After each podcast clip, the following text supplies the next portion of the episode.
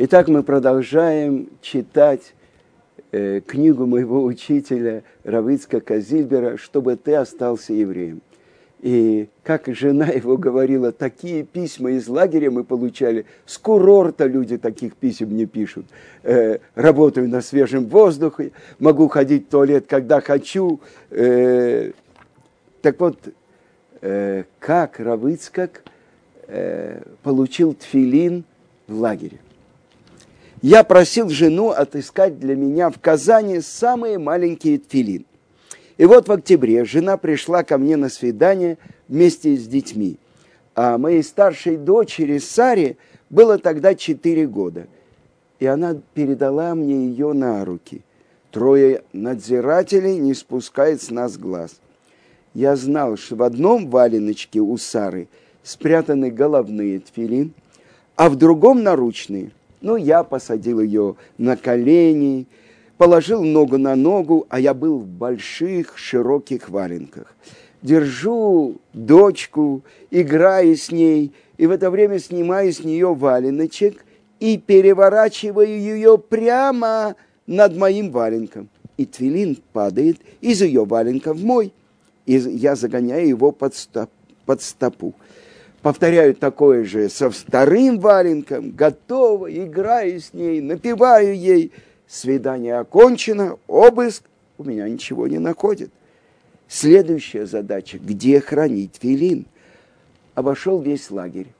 А где я могу их надеть? Ну, ничего подходящего. Наконец, набредаю на барак, где в углу свалена куча изорванных валенок. А пространство, Рав Ицхак говорил, 20-30 сантиметров. И отгорожено занавеской. Я говорю себе, этот барак приготовлен для меня Всевышним 6 дней творения, чтобы прятать там тфилин. Иду к старости барака. Михаил Иванович, хочу переехать к тебе в барак жить. Ответ традиционный. Что я с этого буду иметь? Ну, тут уж просто. Тебе положено мыть полы и приносить 6 ведер кипятка утром и 6 вечером. Буду делать за тебя кипяток и полы буду мыть. На то мы поладили. Теперь я мог прятать книги под валенками за занавеской. Но вот оставлять здесь на весь день тфилин я все-таки не решился. Вдруг это место решат расчистить. Итак, каждое утро я забегал туда, надевал там тфилин, а потом прятал их в карман пальто, а пальто сдавал в коптерку. Ну, что-то вроде камеры хранения, куда заключенные сдавали ценные вещи, часы, деньги. На утро в 5:30 я брал пальто, надевал тфилин, молился и опять сдавал пальто в коптерку. Что думали про мои манипуляции, я не интересовался. Из-за этого 2 года в лагере я работал на улице в одном пиджаке, а зимы в Татарии суровые, бывают -20, -25, а то и 35 градусов. Страшно мерзли руки и уши, но я ни разу не простудился. Удивительная вещь.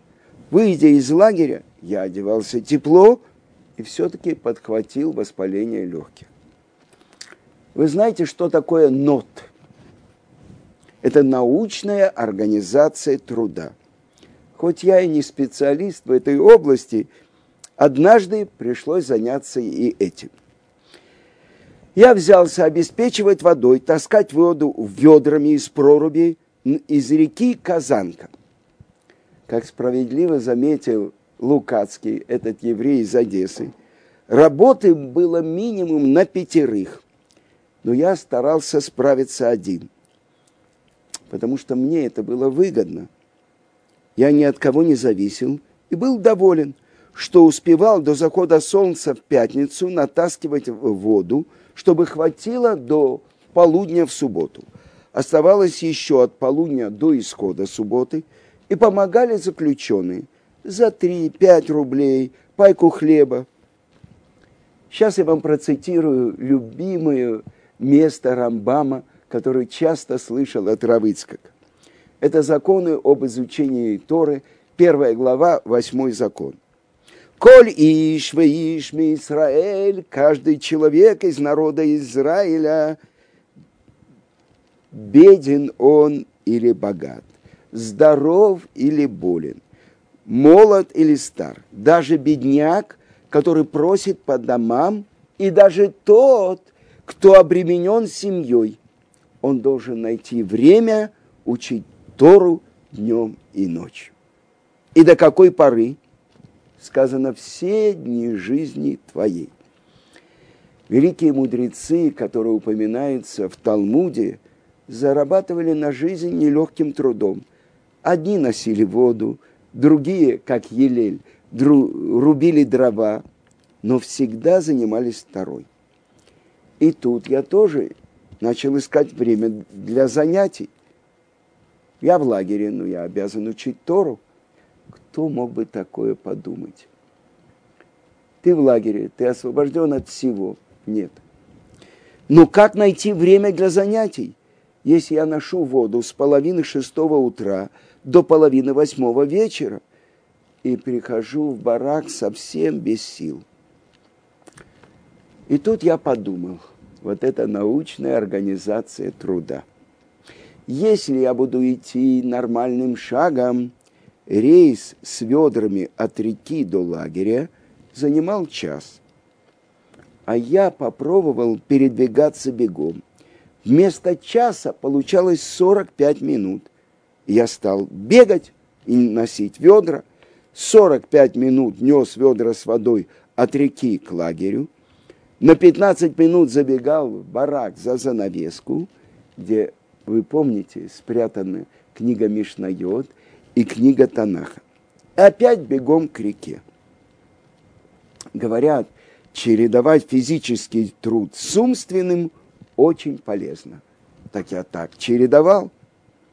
Работал я примерно по 14 часов. Значит, учился 3,5 часа.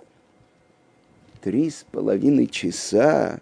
Да мне и сегодня трудно выкроить столько для учебы. Вы знаете, когда Рав Ицхак приехал в Израиль, он запретил себе изучать Талмуд. Как? Это же главное. Из-за таких, как я. Потому что он давал уроки везде, где собирались русские евреи. Как только ты к нему придешь, он тоже говоришь, ну что слышно, как семья, как дела. Для этого у него всегда было время. А для себя, я помню, как он усталый, после дня он был и в Рабануте, и давал уроки, и ездил, выяснял по поводу женщин, которым нужно разводное письмо Гет. И когда уже совсем он был без сил, он открывал Талмуд. Но там, где есть выводы из Талмуда Рабейну Ашера, Роша, и читал, чтобы напомнить себе. И засыпал. Так вот, там я выучил наизусть Мишнайот, Роша, Шана, Юма и другие. Хоть сейчас в любом месте откройте, могу сказать наизусть. Это все осталось у меня наследство от лагеря. И еще, ой, сейчас я вам скажу. Я разобрал в лагере трактат Киним. Это завершающий трактат из Седера Кодаши. Такой сложный, столько там есть счет. Что такое киним? Киним – это гнездо. Женщина, которая родила, она может принести, вот киним, имеется в виду 2 голубей, или это называется бнейона ойоним. Как-то они называются по-русски по-другому, не голуби, а как-то по-другому. Так вот, одного приносят во все сожжения, а другого в очистительную жертву. Но если женщина не назначила, какое, на что принести, то это может сделать коэн.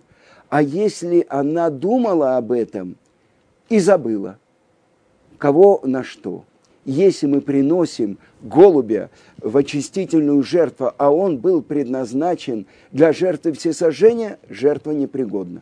Потому что ола всесожжения брызгают до красной черты наверху, а хатат, грехоочистительное, внизу. А если несколько женщин принесло, а если они перепутались? Я знаю, что сейчас я учу этот трактат с одним моим другом из Москвы, и каждую строчку надо по несколько часов сидеть, обдумывать, какой будет вывод. Так вот это то, что Рав Ицхак учил в лагере и выучил. На воле я его учил и не понимал, а здесь понял. И он рассказывает, что этот барак, а там за занавеской было очень темно, потому что посередине барака была одна лампочка, причем тусклая, 40-ваттная лампочка. Было еще окно, но оно обрастало льдом и практически не пропускало свет. И поэтому свет почти не проникал через эту занавеску, за которой я прятался. И так я долго мучился, пока в конце концов я не приобрел вот эту способность читать в темноте. Она у меня сохранилась до сегодняшнего дня. Иногда я демонстрирую ее своим ученикам, выключаю свет, накрываюсь головой пальто или талитом и читаю. Причем места тоже там не было. Можно было держать книгу вот только так. Я не могу видеть, что написано в этой книге, хотя я ее читал много раз. А он научился читать. Я не знаю, как нужно прищурить глаза, чтобы что-то увидеть. Только так я могу увидеть. А он накрывался пальто или талитом и показывал нам, читал, а потом мы проверяли его. Это подарок с неба, который он получил. Тот, кто хочет делать во имя Творца, тот, кто отменяет свое желание перед его желанием, он отменяет свое желание перед его желанием. И поэтому Творец дает такие способности читать в темноте. Итак, бригадир татарин был очень доволен моей работой. Кроме того, что я носил воду, я очищал территорию от снега и льда и вообще выполнял все его просьбы. Он был человек порядочный, и я был с ним откровенен. Давайте мне любую работу, все сделаю, но на Пасху 2 дня я работать не буду. Договорился и со старостой в бараке. Мытье полов и доставка кипятка на субботу и Песах отмечается. И что же сделал этот бригадир, отвечающий за барак? Он поступил некрасиво. В Песах зашел мой бригадир, и староста барака специально при нем предлагает мне помыть пол. «Давай помоги!» А я ему напоминаю, мы же договорились, что сегодня я не мою. А он поворачивается к бригадиру и говорит: «Нет, ты погляди! Для нас с тобой нет праздника, а у Зильбера он что-то там празднует, работать отказывается». И тут бригадир ему спокойно отвечает: «Да, ни у кого нет праздника, а у него есть. Он договорился со мной и все сделал заранее. Пусть сегодня отдыхает». И так староста остался с носом. Хотя я еще долго жил в этом бараке и помогал ему мыть полы и носить воду, но никогда после этого я с ним не заговаривал. И вот кончаются счастливые времена. Новый бригадир назначен в нашу бригаду. Гайнуллин. Я устраивался так с татарином, пока мой бригадир не вышел на свободу. И на его место назначили некого Гайнуллина. Какой же вредный тип он оказался. Несмотря на то, что в воде недостатка не было, я заметил, что в субботу, как мы договаривались, я воду не ношу. И он это заприметил и решил заставить меня нарушить субботу. расскажу только два случая, а их было много. В мою обязанность входило мыть пол в умывальной комнате. В пятницу я вымывал, а в субботу утром по договоренности пол вымыл мой друг, заключенный. Причем вымыл очень добросовестно. Я ему потом платил 3-5 рублей. И вот приходит Гайнуллин в 9 утра и тычет в пол ногой. Что такое? Грязь развели. И добивается, чтобы я сам пошел и помыл. Я опять нашел кого-то. Тот помыл. Гайнуллин приходит в 12, спустя 3 часа и опять. Пол грязный, надо мыть. Я снова нашел помощника. Является через 3 часа, опять топает пол. Я нашел еще одного человека, который полностью вымыл пол. Так Гайнуллин пришел в 5 и снова топает ногой. Пол не вымыт. Тут я сколько ни искал, нет желающих подзаработать. Что делать? Нашел я одного русского старика, лет под 70. На фоне других этот человек более не менее был приличный, верующий. Лежит бедняга, больной, без сил. Я прошу его, выручи, пожалуйста. Ты ведь знаешь, я в субботу не работаю, а бригадир заставляет. Получишь все, что скажешь. И он больной поднялся и вымыл пол. И вот второй случай. В ночь с пятницы на субботу, часов 12, меня вдруг будет. Пришел Гайнуллин, еще с одним заключенным и с 2 лопатами. Что, Зильбер, спишь себе? А завтра с утра, между прочим, комиссия приезжает. Сам министр внутренних дел из Москвы. А на территорию уйма-хлама надо убрать. Вот вы вдвоем и идите. Площадь большая, но за ночь управитесь. К 6 утра, чтоб все было готово. Ну что тут возразишь? Да у меня нет такой привычки спорить. Одеваюсь, иду. А на улице мороз за 30 и метель. Снег прямо колет лицо. Лопаты нес напарник. А я вот что сделал. По природе я очень стремительный, нетерпеливый. Всегда тороплюсь и действую быстро. Но тут я усмирил свое ецерара, дурное начало, и стал тянуть время, дожидаясь, пока Гайнуллин промерзнет и уйдет. Пришли на место. Бригадир показывает, как и что. Ладно, говорю.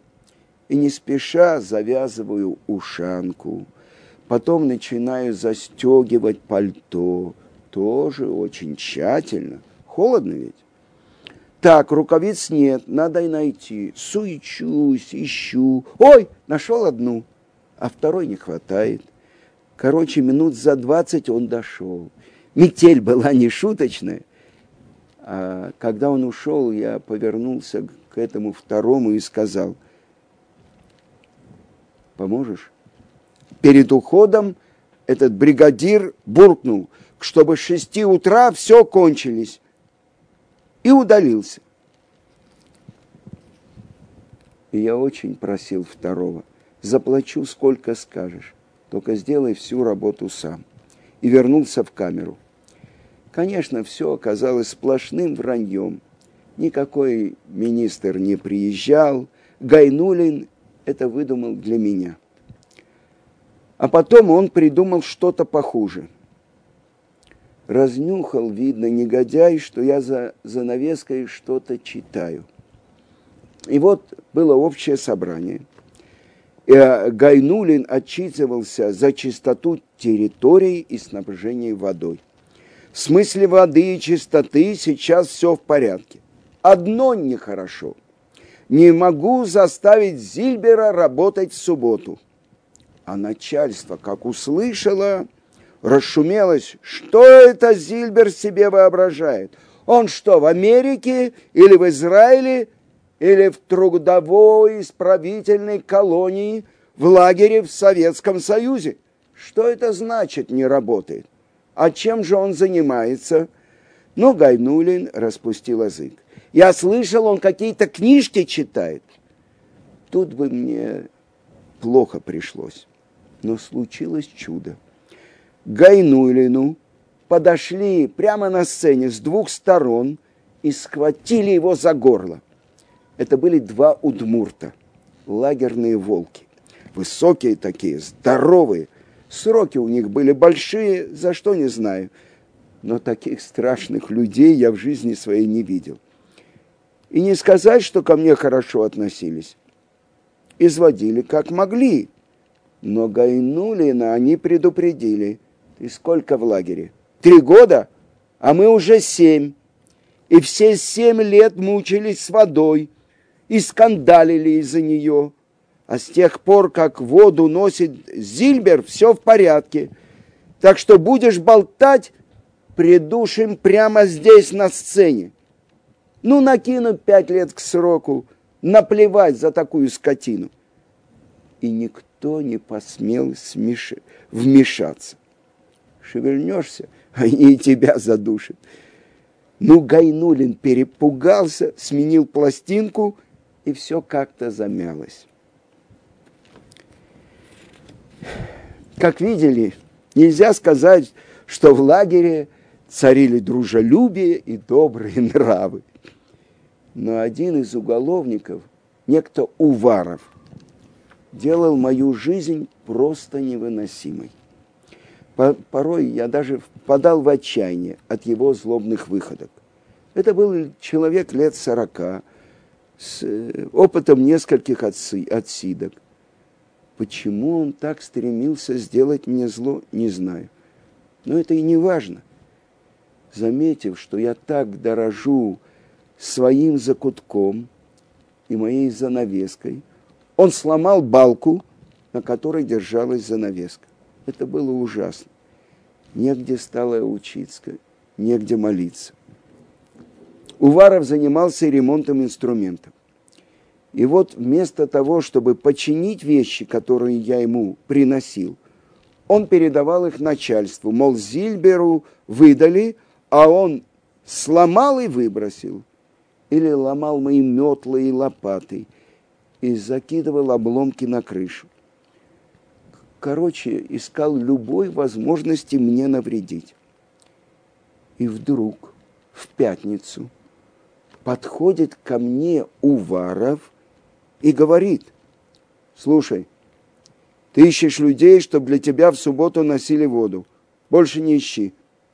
Я буду носить для тебя воду каждую субботу. Ты только ключ от умывальника повесь вот здесь, а я открою и все сделаю». Кто-то из евреев, услышав это, пошутил. Думает, видно, что ключ мукцы, запрещенная в субботу вещь. В шаббат нельзя к ней прикасаться. И Уваров выполнил свое обещание. Вплоть до моего выхода из лагеря мне ни разу не пришлось просить кого-нибудь принести воды.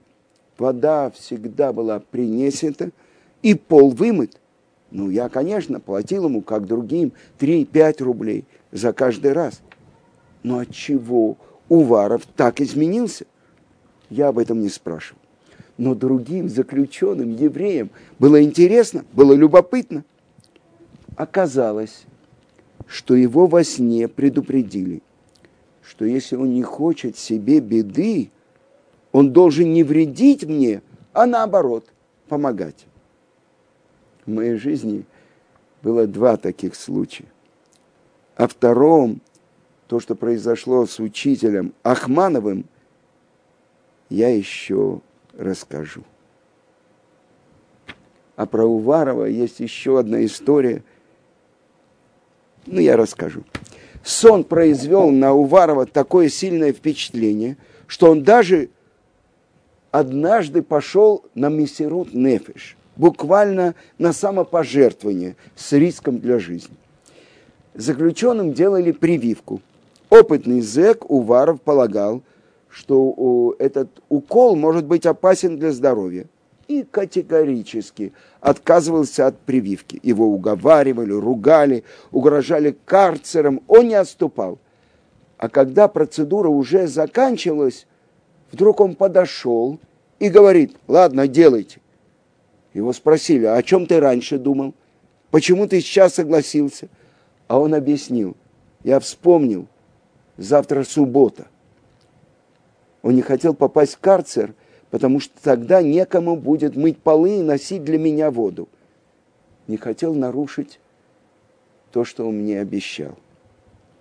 Все звали Уварова Федькой, хотя ему было уже 40 лет. Он сидел раз 7.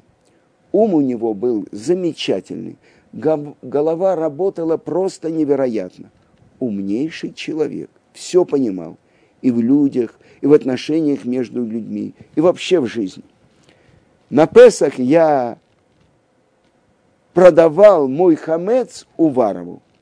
Все дни Песаха нельзя есть продукты из кислого теста, но и владеть ими нельзя.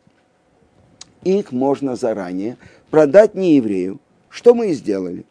Отдали Уварову все наши сухари. Я ему объяснил: нам нельзя будет в течение 8 дней пользоваться хлебом. Мы тебе его продаем. Все, что у нас останется к началу праздника. Денег у него не было, я ему дал полтинник, он отдал мне его как задаток, и все было продано по закону. Уварова уже мы отдали и весь наш 8-дневный хлебный паек за 15 человек.